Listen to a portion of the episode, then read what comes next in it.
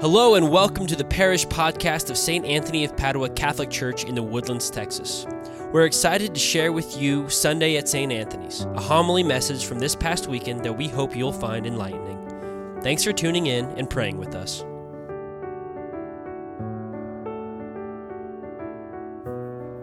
Mary set out and traveled to the hill country in haste to a town of Judah, where she entered the house of Zechariah and greeted Elizabeth. When Elizabeth heard Mary's greeting, the infant leaped in her womb, and Elizabeth, filled with the Holy Spirit, cried out in a loud voice and said, Blessed are you among women, and blessed is the fruit of your womb. And how does this happen to me that the mother of my Lord should come to me? For at the moment the sound of your greeting reached my ears, the infant in my womb leaped for joy. Blessed are you who believed that what was spoken to you by the Lord would be fulfilled. The Gospel of the Lord. We heard about, or we're, we just heard about Elizabeth, who was pregnant. Mary had just received the message from the angel, and Mary was also pregnant. It reminded me of a story a short story I heard about a pregnant woman and the conversation that she had with her little three year old nephew. The little boy, Joey, asked her the following question Aunt Mary, what do you have in your belly? It's a baby, Joey, she responded. And do you love him a lot? Yes, Joey, I love him very much. Um, so why did you eat him?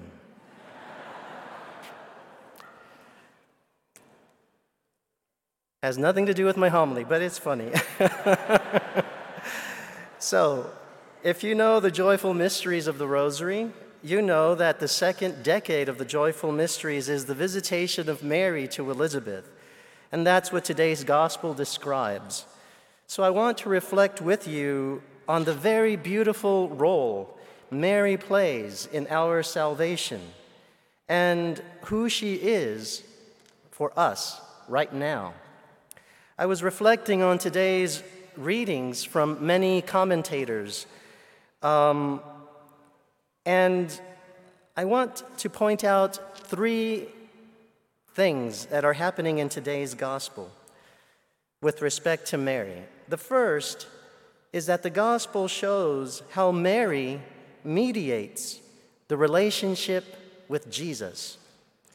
The second thing is the gospel shows or underlines how Mary is not an ordinary mother, but the mother of the Lord.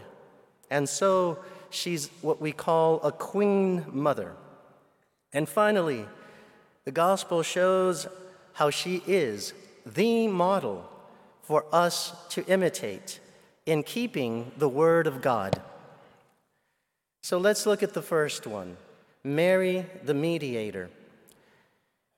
Brant Pitre, who is a scripture scholar, talks about the fact that when Elizabeth heard the greeting of Mary, the babe leapt in her womb. And many of us, me included, have a tendency to think that John the Baptist leaps in the presence of Jesus, that when they come together, he expresses joy. And while that's true, it's fascinating that Mary acts as the mediator between Jesus and John. How is this so?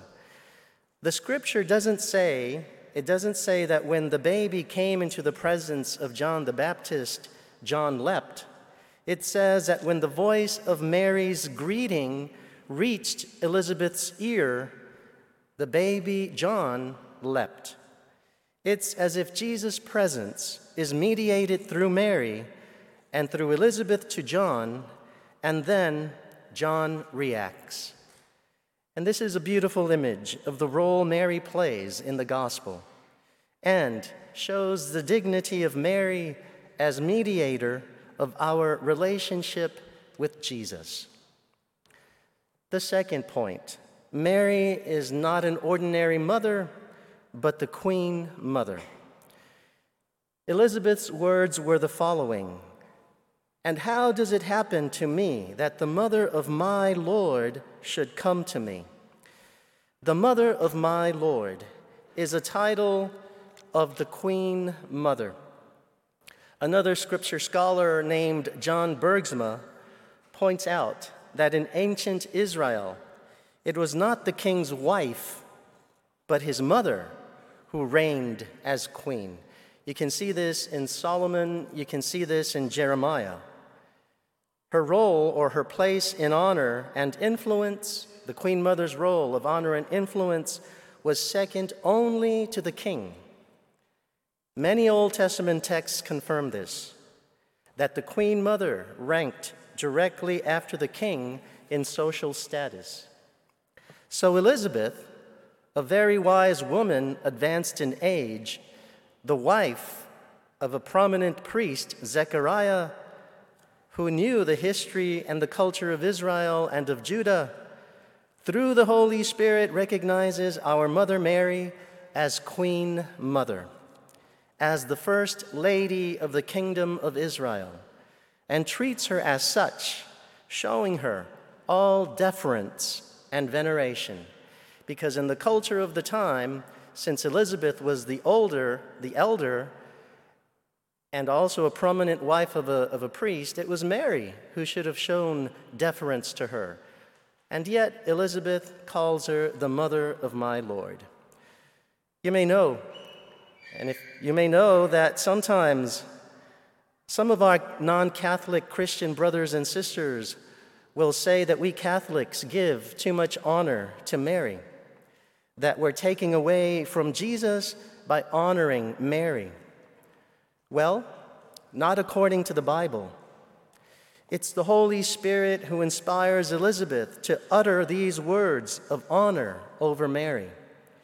So the Holy Spirit didn't have a problem with Elizabeth blessing Mary. It's also the Holy Spirit who inspires Luke, the evangelist, to tell us that Elizabeth was humbled in the presence of Mary. And none of this takes away from Jesus.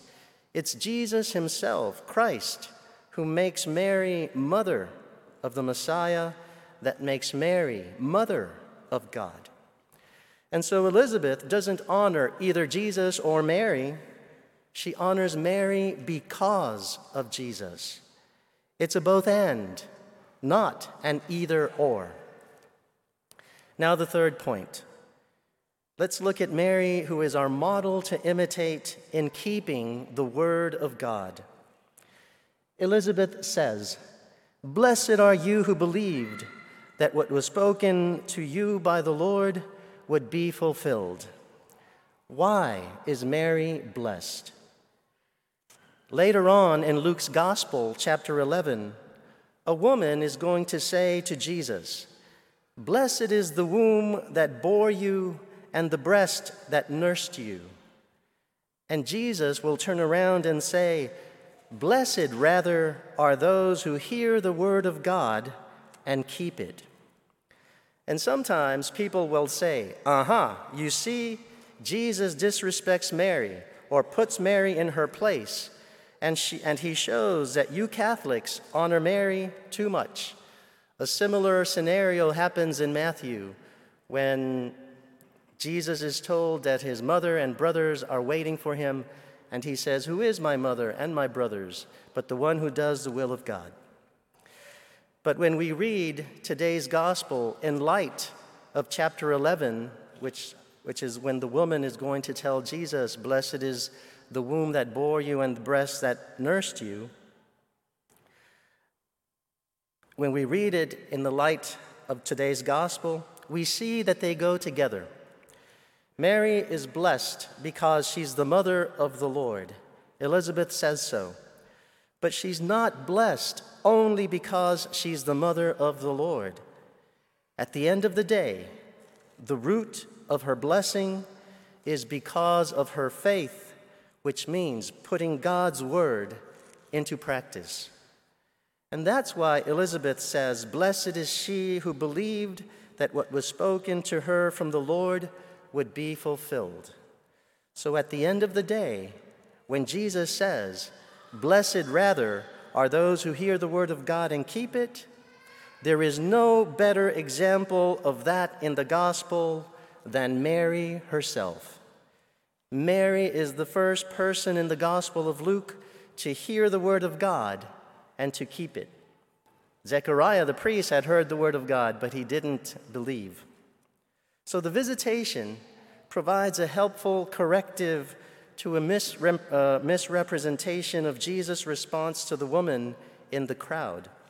In fact, the scholar Brant Pitre points out that when the woman in the crowd says, Blessed is the womb that bore you and the breast that nursed you, she's reducing Jesus' mother just to her body parts, just to the physical dimension of being his mother.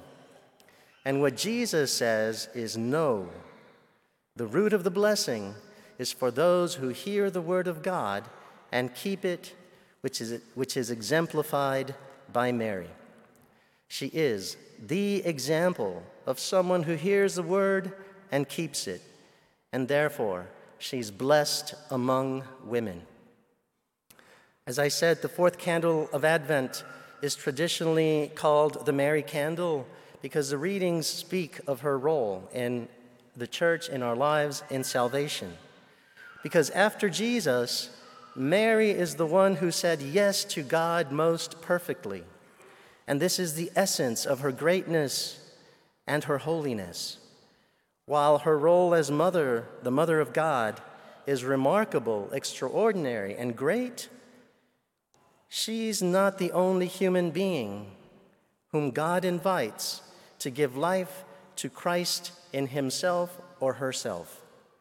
Every Christian has the same task of incarnating Christ in oneself to the point of being able to repeat with St. Paul the words of St. Paul when he says in Galatians, It is no longer I who live, but Christ who lives in me. So, through our communion with the Word of God, our communion with Jesus in the Eucharist, and our communion with one another through the new commandment, we can live, or Jesus can live in us and among us. Then, like Mary, we will, be, we will truly be able to bring Jesus into our little world. And wherever Jesus is, it's Christmas. And every day can be Christmas.